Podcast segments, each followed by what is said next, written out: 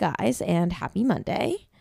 Before I dive into the episode with Annie, which is so amazing, I can't believe I got to like interview someone who I had like like when I first decided to stop drinking. Um, this Naked Mind, which is the book that she wrote, was recommended to me. So it was really cool to like be able to speak to someone who um, I see as such a leader in sobriety world, so to speak.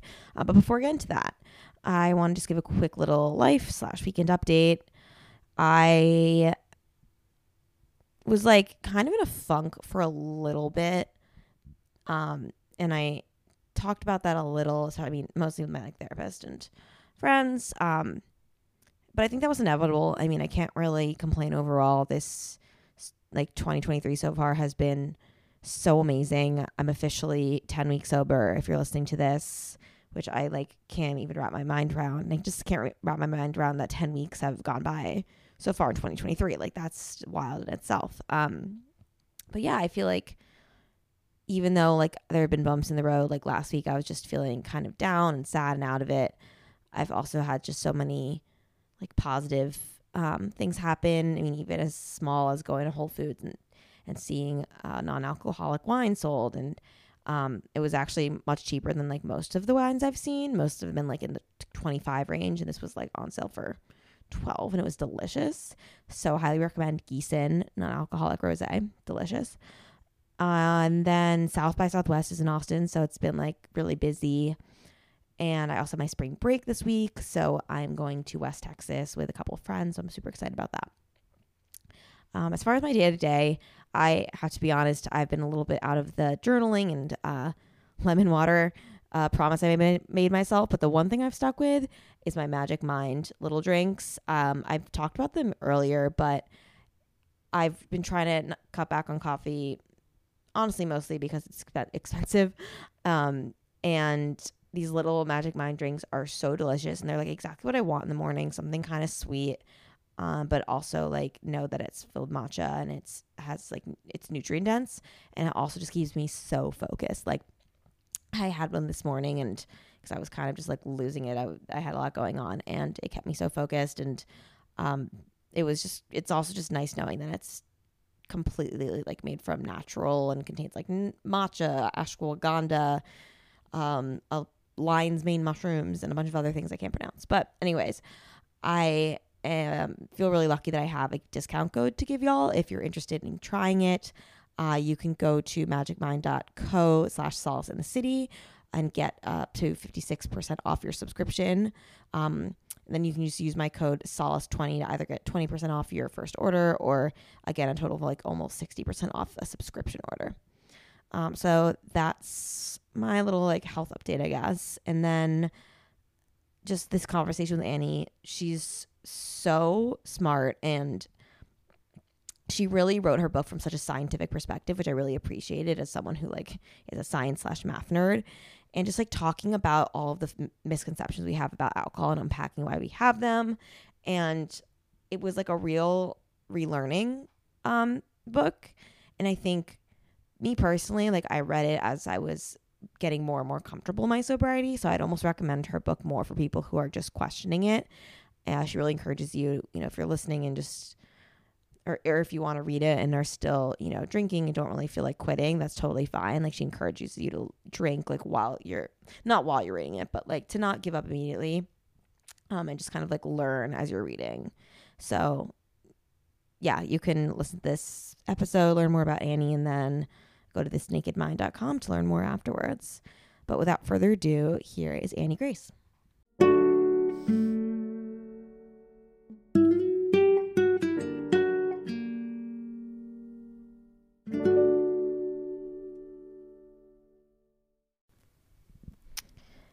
Everyone, and welcome to another episode of Solace and the City. Today, I'm so excited to be here with Annie Grace, who is the best selling author of This Naked Mind, The Alcohol Experiment, uh, and more. So, Annie, thank you so much for being here today. I just finished um, This Naked Mind, and I'm really excited to talk about it and talk about you. I'm so excited too. Thanks so much for having me. Awesome. So I was wondering if you could tell me a little bit about yourself. Where are you from? How old are you? Uh, where'd you grow up? Where do you? What do you do for work? What's your story? Um, so uh, my name is Annie Grace. I'm 44. I am from Aspen, Colorado originally. Live in Evergreen, Colorado now, and um, I uh, I'm an author for work. That's awesome. Um, where did you say you live in Colorado now? Evergreen. I'm not sure. My par- uh, my cousins live in Denver. Um, but I'm jealous of Aspen. That's really nice. must like to ski. Yeah, love to ski. Um, so I'd love to go back in time um, and learn about your own experience when you were dependent on alcohol because I think it's um, very like interesting and I wouldn't say unusual, but it's like an interesting, I guess, like trajectory. Um, so in your book, This Naked Mind, you talked a little bit about you know the ways in which your intense job made you feel almost pressured to drink in order to keep up I can certainly see that. And like, um, for example, I was in sales, and sales is a very like schmoozy, like take your clients out and um, things like that. And my first job was very like party hard. Like we would we would go out and like Christmas parties and things like that. So um, I was wondering if you could kind of walk me back to that time and discuss how your drinking was before you started um, really like pushing it with that job and then, you know, how it escalated? Um, so it wasn't really significant at all before that job. Like I didn't really drink at all, um, very, very rarely. And then it was really at the job where my boss told me that, you know, why don't I come out to happy hour? And and I was like, I don't really drink. And he's like, well, it's kind of like the golf course. This is where the deals are done. This is where, you know, your voice can get heard with the people who are visiting from out of town, um, etc. So I was like, all right. So then I made a plan and I was going to show up at happy hour and I was going to drink a glass of wine and then a glass of water to make sure I never got too drunk. That's so interesting on one hand. It's, it's like, it's great that your boss, you know, kind of gave you that insider scoop. Um, but it is sad that all of these deals being done and all of these like, you know, work camaraderies are being built on a foundation that's like a poison that's alcohol. That's you know when you're making when you're at your worst decision making ability. Yeah exactly. And it i think if i was reflecting back at that point in time I just did not know that alcohol was addictive. And I, I just kind of don't think it was common knowledge, which sounds weird, but I think because there's kind of been this caveat in our culture that alcohol is only addictive to certain people. Yeah. If you're kind of exposed or um, genetically inclined or, you know, different things like that. So for most people, it's fine. So I never, I never looked at it as you know, certainly wasn't looked at like, oh yeah, if I just start drinking this for work over time, I'm going to drink more and more of it. Yeah, I think um I mean that, that that's a that was a huge surprise to me too. And I and I honestly think we say like I can't believe I didn't know that, but I still think a lot of people are almost like willfully um oblivious to that fact and it also i mean back to the context of work i it kind of makes sense why alcohol is such a big part of anything involving like social life because at the same time like there's that awkward like fine line with your work colleagues of like I'm not going to ask them, you know, how how's your divorce going or something. Like I'm not going to get real deep um but people are really uncomfortable with like awkward conversation, so it's a way of like removing that you know, awkward sensation and, and having small talk, but it being less like not pulling teeth from, you know, getting your mouth, like teeth pulled from your mouth. Yeah. Yeah, for sure. That's true. Um, so I really loved your approach to this naked mind, which I believe is like both a book and, and a philosophy, if if that's the correct way of putting it. Um, and I think correct me if I'm wrong, but the strategy that I took away from the book slash um, philosophy is almost to help people like remove any desire to drink by going about that approach of like once you hear something you can't unhear it. And that's certainly something that i've found with my own sobriety journey is that the more i read the more i like listen to podcasts and, and hear from people the less i ever see myself wanting to grab a glass of alcohol ever again um, so I was wondering if you could tell me a little bit about your this naked mind approach and how you and why you developed it. Yeah, so the philosophy, and I love how you said that. Like this naked mind is both a book and a philosophy. And the philosophy is that behavior change. We, when we want to change a behavior or a habit, we just try to jump right in and change that behavior or that habit. So if you want to start running or start exercising, you just start. And with alcohol, and I think anything that has, um, well, anything, really any behavior change, I found it was really difficult to change over the long term. I could change over the short term, but the root desire remained. So even though I could not drink over the short term, I found myself wanting to drink even more when I wasn't allowing myself to drink than when I was. And so it was almost as if alcohol was becoming more important to me during the times when I wasn't drinking it. And when I sort of started to look at that critically and say, well, why? Why is that? Why did I used to be able to take it or leave it? Why was it used to be something that wasn't important to me at all? What's changed? And what had changed was really a series of habits that had been built into my brain. And if you think of a habit as like a neural firing of neurons that happen as a result of an emotion and action and thoughts happening together. I had repeatedly done things over and over. Oh, alcohol is going to relax me. I have a drink. I believe it's going to relax me. I drink alcohol because of the chemicals that happen initially in the body with a drink. It does appear to relax me. My experience confirms that. And so I build this like very deep wiring in my brain that, yes, confirmed it relaxes me. So then I'm trying not to drink it and I get stressed and everything in my brain and body is saying like, well, wait, like you you need a drink. I remember using the word need. You need a drink. And the philosophy of this naked mind is just trying to stop the behavior without actually addressing the fact that that has been wired into my brain the combination of thoughts and feelings and behavior is not going to work over the long term. And so I start with thoughts, new knowledge, unlearning things that are false about alcohol, learning things that are true about alcohol. That new knowledge changes how you feel. So your emotion changes. And then that ultimately can actually change your desire. So then when you do change your behavior, you have such a better chance at it. And it's just so much easier. Yeah.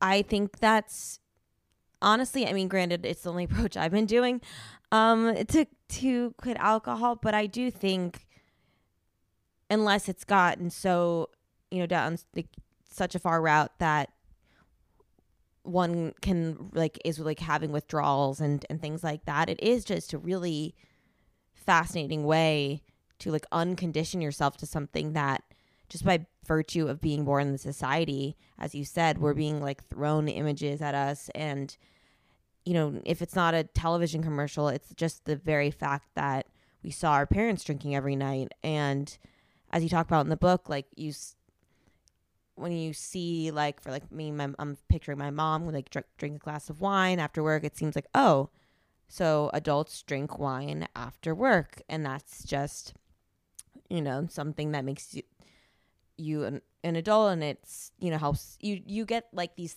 things and thoughts and ideas conditioned into your mind and then you don't really even know how deep in there they are. So it's kind of like an an act of like unpacking everything and then like taking out all the trash. I'm like really figuring this like metaphor out of like an addict. yeah. Um, and I I think it's worth saying, you know, to your point about it works. It's a good, you know, the idea that focusing on the beliefs and the desire makes a lot of sense until you reach this point where somebody is physically or chemically addicted. and they're going to have withdrawal sy- symptoms.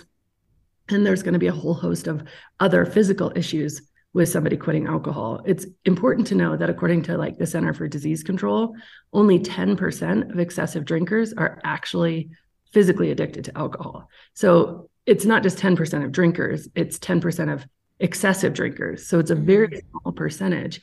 But even then, even if you were to spend 30 days detoxing in rehab and you leave, and if you haven't dealt with the underlying beliefs and thoughts and emotions around drinking and haven't kind of rewired or repatterned your brain there, like you will go back to it, which is why there's such terrible success rates with, you know, some of those options. Mm-hmm. Yeah, that's that's such a good point you make. Um, so in your book, you you lay out a couple of like liminal points, which I thought was really interesting because it's really like scientific. Your whole book, like based on neuroscience and and biology and psychology, etc. So I was wondering if you could kind of explain a what a liminal point is for those who don't know, and b just a couple from your book and kind of like how they're viewed by society, and then and then like just as you did in your book, like work to unwind and um, unpack, like, is that the truth or is that something that we've just been conditioned to believe is true? So in this naked mind, the, the liminal points are really where we actually do the rewiring process. So liminal space is the space between your conscious mind and your subliminal or subconscious. And so liminal really just means in between. And the trick to changing anything that's been buried in your subconscious, which all habits are, that's what happens. Habits become they're conscious over a period of time. And then once the wiring is in place, the brain saves energy by making them subconscious and they happen automatically. And so, anytime you want to change something that's buried in your subconscious, you need to bring it out. So, you need to like elevate it out by like exploring why did this happen? What was the situation. What was the circumstance? How did i form this belief? Where did it come from? Is this belief true? And so it's really an investigation like a lot of curiosity involved. And so then bringing it into that liminal space you can manipulate it. You can say do i want this? You said earlier taking out the trash. I think that's a really great analogy or metaphor for this idea of look at what's there and then decide what you want to keep and what's serving you. And i think a really good way to think about what's serving you it's not necessarily yes, we should look for truth, and that's important. But also, even if it is true, does it help me? Right? Like it is true that alcohol will numb you. It will physically and you know emotionally numb you because it takes away your ability to receive information from your senses to the fact where they used to use alcohol in surgeries uh, to you know when somebody was undergoing surgery as the anesthetic. Now they don't do that anymore because there's things that are less harmful than alcohol, but it will numb you. That's a true thing.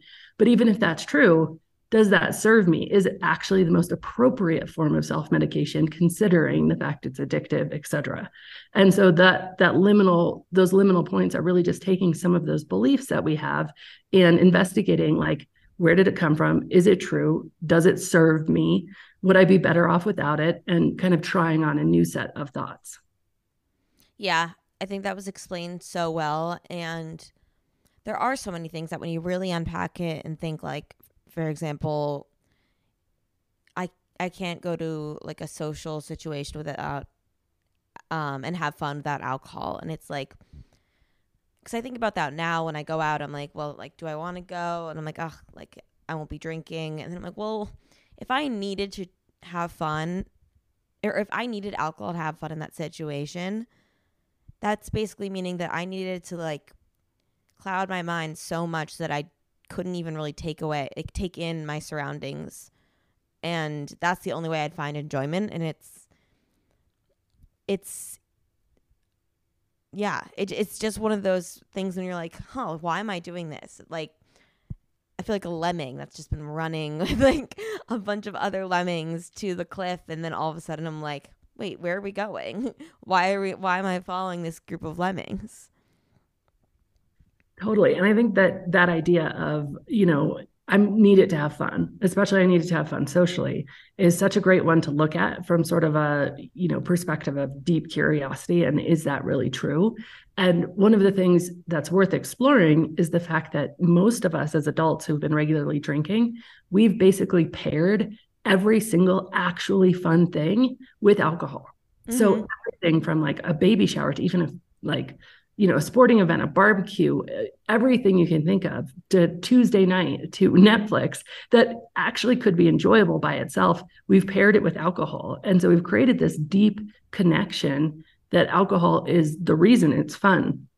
But if you start to just explore some of those things, just a lot of curiosity without any judgment. And instead of uh, thinking ahead of time, like, no, this is going to suck. This is going to be terrible. I'm not going to have any fun out at this party without drinking.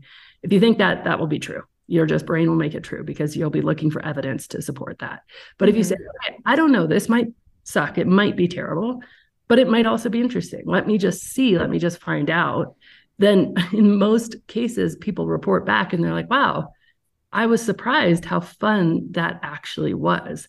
And even if you think back to your childhood, like things were fun before we drank. It's just that when you associate something with something else for so long, we make this connection and then we believe it is true.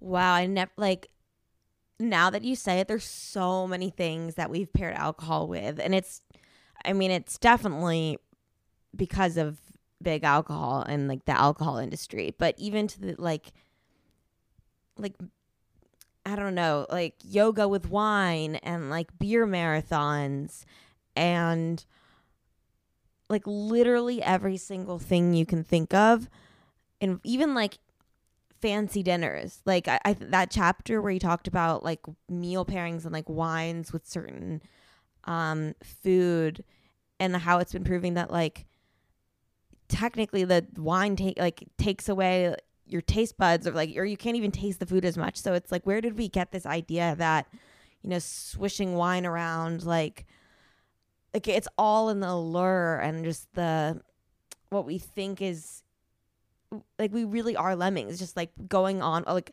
going along with something and not questioning like why people do it. Yeah it's so true and especially with something like that idea that alcohol makes food taste better. I mean i think that's just such a good sort of one of the liminal points in this naked mind is i like the taste of alcohol. So that's the premise right? That's the hypothesis that your brain has. Your brain is certain about it like as certain as if you know, snow is white or the sky is blue. This is just true.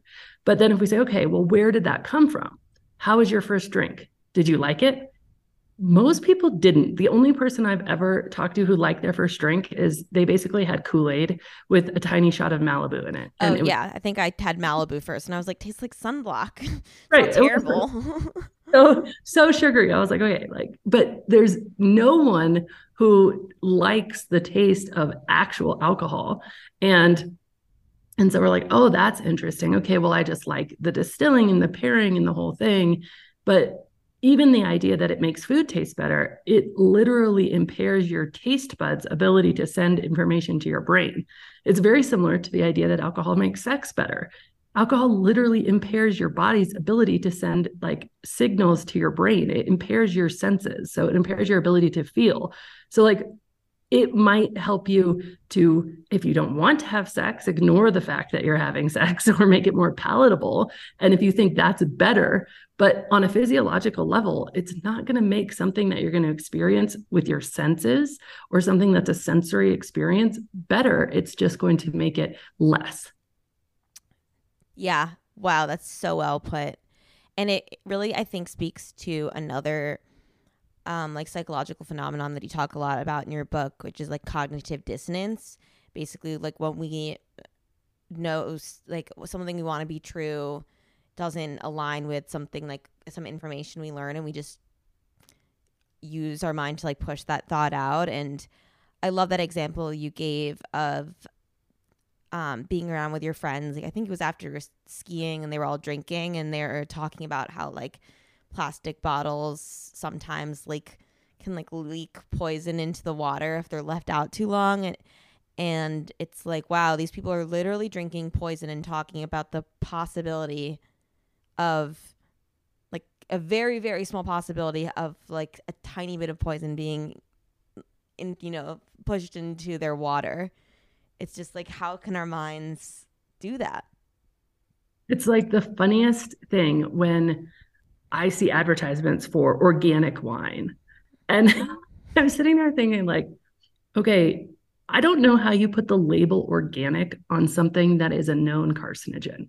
Like there's yeah. no doubt so maybe there were organic grapes, but like I wouldn't, it, you could probably create organic arsenic technically because organic arsenic would just be without pesticides, but it's still arsenic. And so I remember that situation so vividly. We were on, we were all sitting around this round table and they were all drinking and I wasn't drinking. And I got a lot of hippie friends and they just started talking about somebody was drinking water out of a plastic bottle in addition to their wine and they started talking about how glass was better or you know you should really not drink out of plastic because of the bpas and and i'm sitting there thinking like you're drinking alcohol right now. And so this barrier we put up in our brain to ignore the facts we don't want and double down on the facts that we do want and then try to confirm our previously held beliefs is cognitive um, well it's confirmation bias mm-hmm. and so mm-hmm. confirmation bias is just this idea that we're going to go out of our way to continuously prove to ourselves something that we already decided and it's really dangerous because it means that we don't think about our thinking as much as we like to i really like this book from i think adam grant wrote it and oh his the book is called think again and the whole book is just unpacking this idea of where are the places that we've decided something and then we're just living in the illusion because our brains are trained, they're automatically programmed to try to minimize decisions and minimize investigations and minimize curiosity to conserve energy. Like that's a big function of the brain. They say, I can't do everything this human is asking me to do if I have to decide again every time. So you don't have to make a decision about turn left or right on your way to work you just know it just happens automatically and so how has that function of our brain been really hurting us in places where our thoughts should be revisited where there is new information that's come to light where things are very different and if you look at alcohol specifically, the last time we had a cultural sort of, yes, we all agree on this set of facts was in 1929 mm-hmm. when AA came on the scene. So it's almost 100 years. It is very much time for us to say okay let's rethink this. Let's think again. Let's look at and examine the premises we held then because out of the gate we can see that some of them just aren't true. For instance that premise was that alcohol was an allergy and we talked about at the beginning. I didn't know alcohol was addictive because i thought it was only addictive to a certain population a certain fraction of the population who were prone to become alcoholics, who are prone to have this allergy. But the reality is that the science is very clear. That's not true. Alcohol is addictive to a human being, you know, one with blood and flesh and bones and cells, any human in the right levels and in the right um, circumstance. And yet we retain collectively as our society this belief that unless something's wrong with you, unless you're genetically predisposed, unless you're you have this alcoholism disease, unless you're sick, you aren't really in danger from this substance. Mhm. Yeah, no, I think that's so true and I and it's funny you mentioned confirmation bias and, and organic wine and it makes me think of this like this story where I went um I mean a couple summers ago when I was still drinking I went to an organic wine bar with my friends and, you know, had a couple bottles shared. And like the next day, we're all texting each other, being like, oh, I don't even have a, a hangover. Like that, uh, that organic wine really worked. But it is so funny thinking about that of like,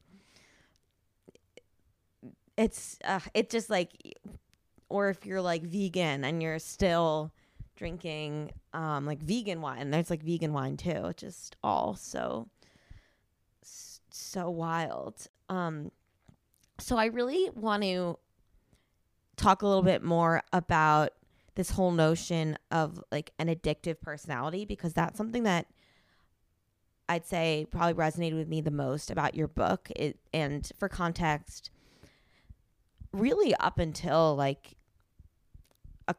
couple months, maybe like a month ago when I started like reading these books and like finishing the books, I also thought that like having an addictive personality uh, made me prone to developing a dependence on alcohol. Like I even in a, like a couple of the first episodes I recorded um, for this season, I even mentioned saying like, "Oh yes, like because I have a very addictive personality, which has resulted in like addic- addictive behaviors around food and money and thing- and things like that." Um, like oh, it o- it only made sense, and I think that's hard and it's sad that I like took on that almost like guilt and blame and responsibility when like the more I learned and being like, oh, it, it actually like has it's not genetic like like alcoholism. There's literally it's just the more you drink of this addictive substance, the more addicted you will become, and it make it's like I was finally putting all the puzzle pieces together of like, oh, so the reason why, like, the first years of college, I wasn't as dependent on alcohol as the latter years in college was because I wasn't drinking as much. Like, it all makes sense. And so I'd love if you could kind of talk a little bit more about that notion of the addictive personality. And I really especially love what you said about, like, there's this kind of negative connotation around that phrase, like addicted personality, or in, and like as you said like it's part of like what helped you get your job. It's part of like what made you really a strong person. Um so yeah I, i'm rambling on just because i really really liked how you phrased that and it made me feel better about myself. So i was hoping you could share that yeah so i remember having an argument with my husband all the time because he was just so convinced that i just had an addictive personality.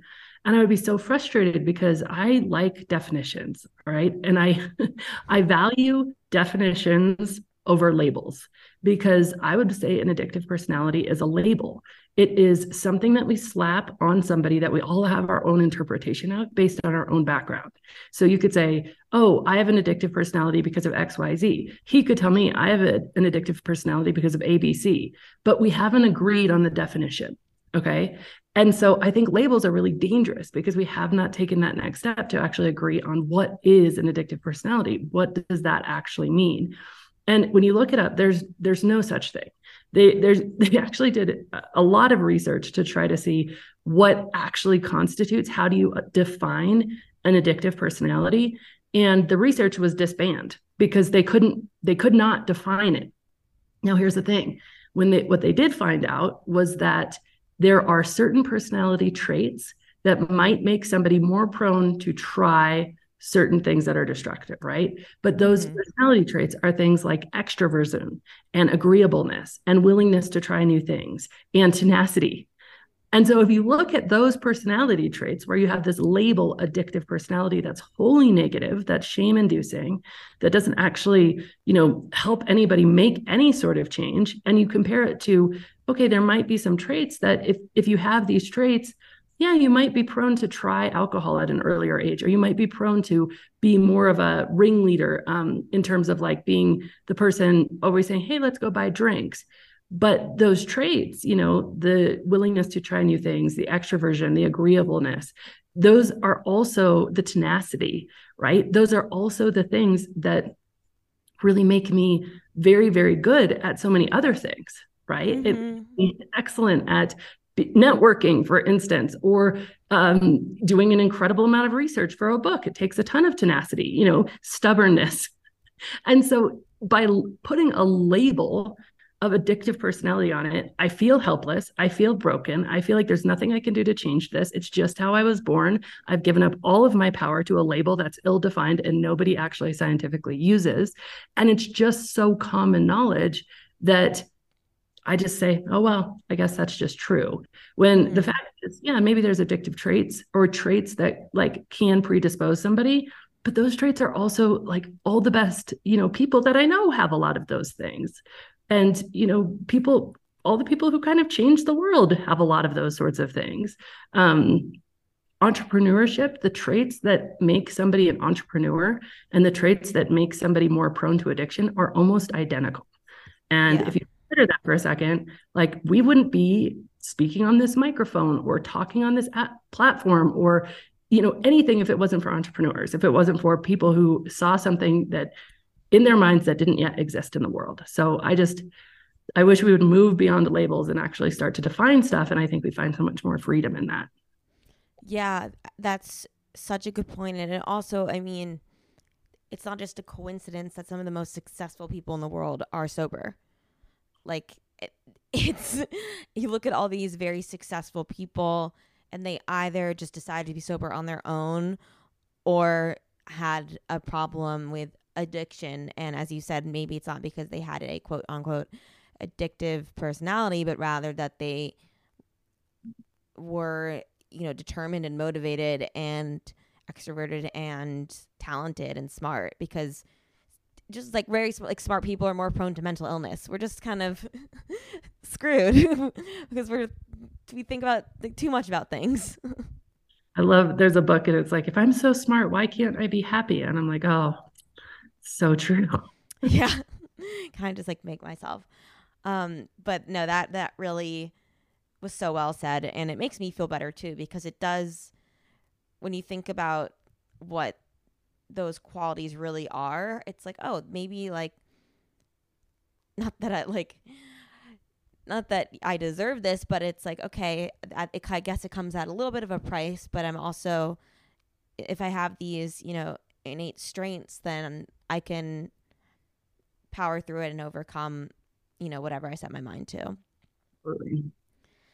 So I was wondering what advice you had for someone who is considering their like um reconsidering the relationship with alcohol like not necessarily feeling that they are addicted but definitely want to cut back um i guess what advice do you give that person and like what steps would you advise them to take so I think primarily the most important thing is just to be asking the right question when it comes to your relationship with alcohol.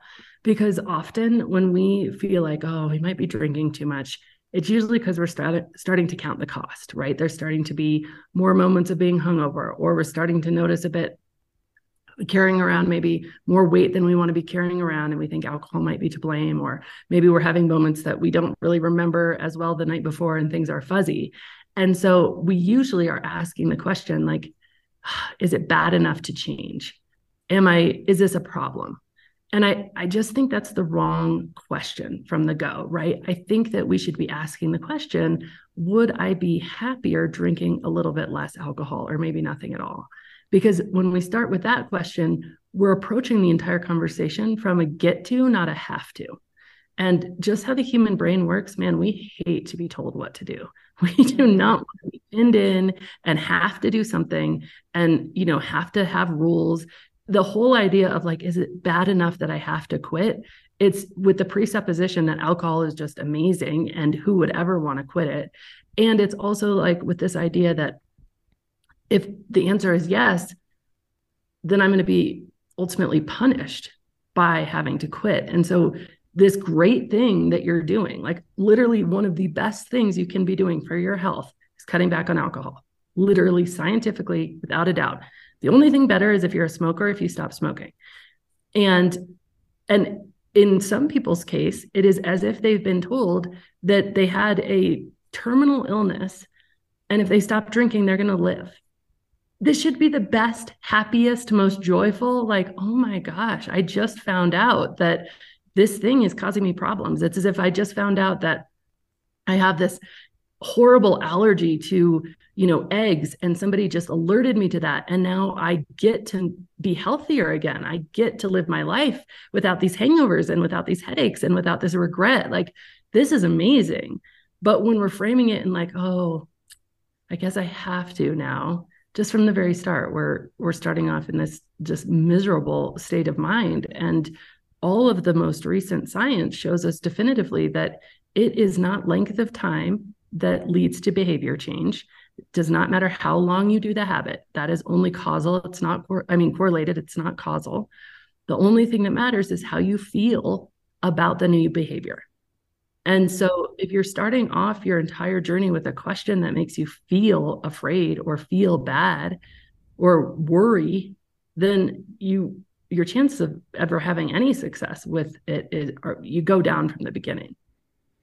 Yeah, I think that's such a good point and it's kind of like what you talked about with like the spontaneous sobriety of just not even needing to reach that quote unquote like uh, lowest point or you know um i'm forgetting.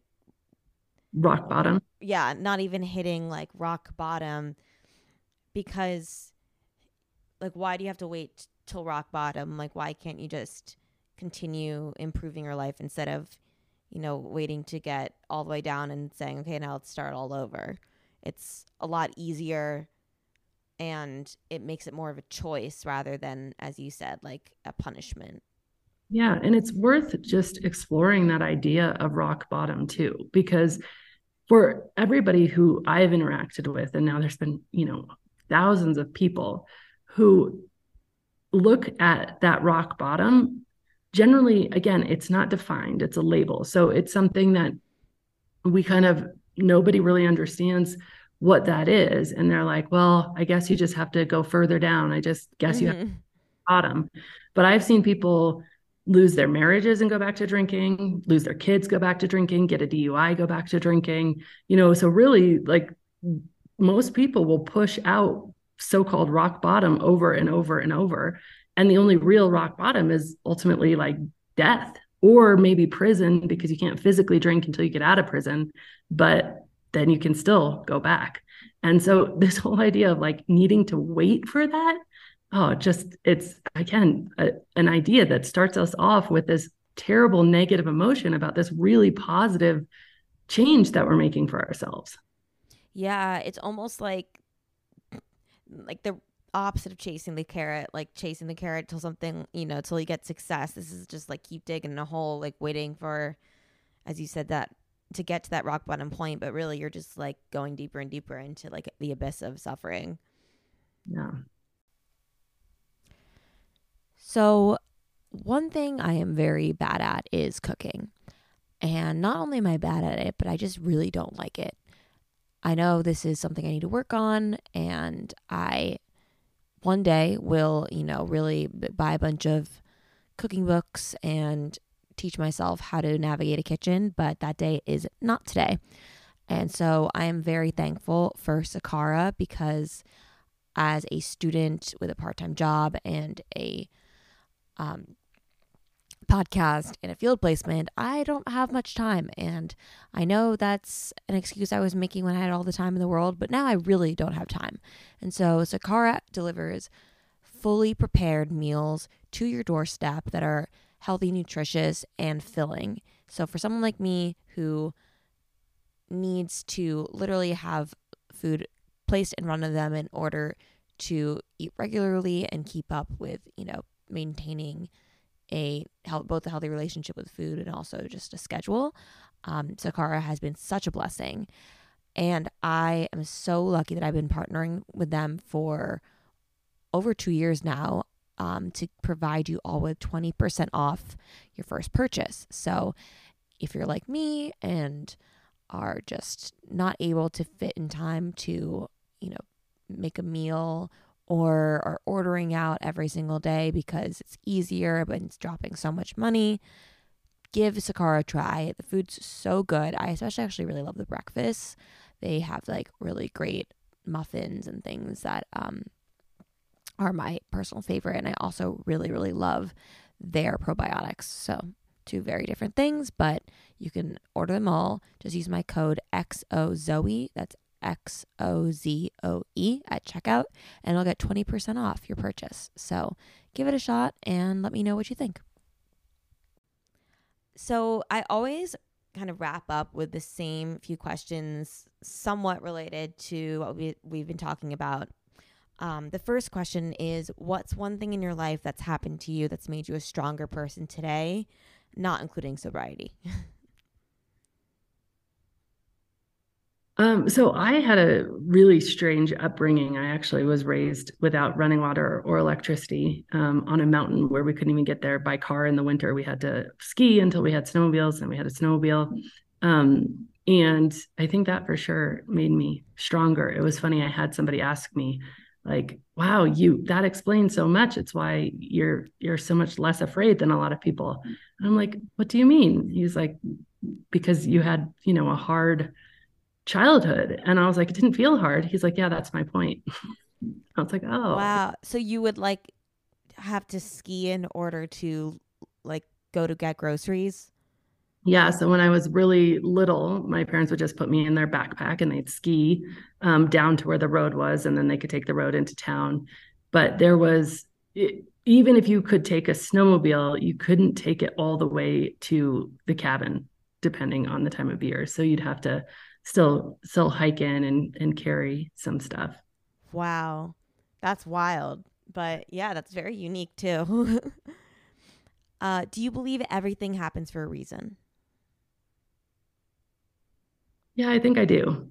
I don't know that I like would say like that that's one of my core things, but I think if I was oh, I don't even know that it all happens for a reason as much as I believe that it all can create goodness if mm-hmm.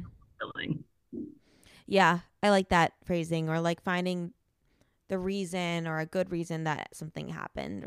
yeah, like we can find gratitude for for everything, no matter yeah, what it is. I agree. Do you have a favorite quote or a mantra that you live by? Oh my gosh, I have so many favorite quotes. Um, uh, right now, though, I think one of my favorite things that I've been I've been saying a lot um, is it's the Lao Tzu poem, and it says that if there if we want to have peace in the world, we have to have peace in the nations, and if we want to have peace in the nations, then we have to have peace in the countries, and if we want to have peace in the countries, we must have peace in the cities, and peace in the cities, we must have peace in the home, and to have peace in the home, we must have peace in the heart, and it's just it's so telling about for so much of my life i think i i spent a lot of time just being angry at all the things that were wrong in the world. And the reality is that if i'm not internally bringing peace then i'm actually part of the problem not the solution. I love that. And it's true. It's i mean i think that can be applied in so many different ways of like you know looking at starting local and and things like that but also just as you said, like an like n- you'll never be happy if you're not happy with yourself first. So true. Or I, I saw it was a TikTok that was like, um, you have to like you have to stop loving yourself and you have to start loving being yourself. Mm-hmm. Basically saying like if you're just loving yourself, you're an object. If you're loving being yourself, you're the subject. Oh, and I was I love TikTok for those new little um facts or whatever you want to call them. Speaking of, uh, what do you love most about yourself? Uh, I think I really love um, my ability to make connections that aren't obvious to other people. So, you know, if I like, I don't know, go and watch, my son and I were watching Hamilton, and this is about, you know, the like hundreds of years ago, the forming of America and just things in it I was relating to, oh, well, that's kind of like this over here, and that's kind of like this over here. And I think um, it's really fun for me. So I really enjoy it. And I think it's it's valuable too. Wait, that's so funny. You're actually the second of two authors I've had to bring up Hamilton oh, really? talking about sobriety. Yeah. I mean, maybe maybe the connections you're thinking of aren't related to sobriety, but when I had um, uh, Sarah Levy on, she talked about how like when she she kind of compared herself to like Aaron Burr when she was drinking and Hamilton when she was sober because um, Hamilton had all these ideas and could put thought into action and was writing um, like he was running out of time, whereas Aaron Burr was just like agreeable, like kind of said yes to everything and didn't stand up for himself. Um, so that's so funny. That's it's couple My, times. The connection I made um, was just watching how a very small group of individuals can actually create like a, a, a new way of of thinking and being that can last hundreds and hundreds of years. Yeah, that's so true, and it's inspired. I mean, I love that musical. I rec- I saw it recently, so it's like top of mind. But um, that is like just something to keep in mind. I think that everyone should kind of have in their back pocket. Um, and so my last question, which is the name of the podcast, and I guess it's, I mean, you, I can see your background. It looks so beautiful and peaceful that I don't know if this is if this um is as much in line where you are physically, but how do you find solace in the city? So like maybe that's mentally, because again, it looks like you're in paradise. I don't know where, you'd really need to go. Uh, I think it's interesting because no matter where you are, um, I think that it actually is really such an internal thing. You know, you can mm-hmm. be. We spent the last week, unfortunately, in the hospital with my father-in-law, who was really having a hard time and having seizures, and um, it was one of the most chaotic places. Like we were in the ICU all day, and you know, code blue, and terrible things are happening, and yet I think able to just cultivate peace by focusing on coming more and more into the present moment. Um, I'm going to tell you this kind of theory I have, which I haven't really articulated it much, so it might not make any sense, but I think you would get it based on our conversation so far. But if you go to like our smallest building blocks of of of matter, right? You go to atoms, and then inside atoms are particles, and the particles are like the neutron and the proton. And if you look at them, if you were to take, I believe, a proton or an electron, and then the distance between that and the other particle inside an atom, if you were going to say, like, one of those particles is the size of a car, the distance between it and the next particle is two and a half kilometers. So there's so much more empty space inside mm-hmm. every single atom than there is actual matter. And I think that it's in that empty space that the energy is and and the joy is and the life is and the consciousness is and the life force is. And so for me like solace comes in all the spaces, like in all the moments. Like if you go into any moment and you go really into it and you just notice how how your skin feels, what you see with your eyes, all of your senses. Like there's so much depth and space inside any moment that it doesn't matter like when I lived in New York City or here, like you can find that place of peace in the spaces. And I think that's just, you know, we're all made of just space and we spend so much time on the tiny fractional stuff, but we're actually just all um, like I, I've heard a statistic that if you took all the actual matter of all the human beings on the entire planet, we'd fit inside of like a teacup or something. Oh wow. I love that. It is like the ultimate way of finding presence because when you're focused on the external or like the material, you're kind of losing sight of that.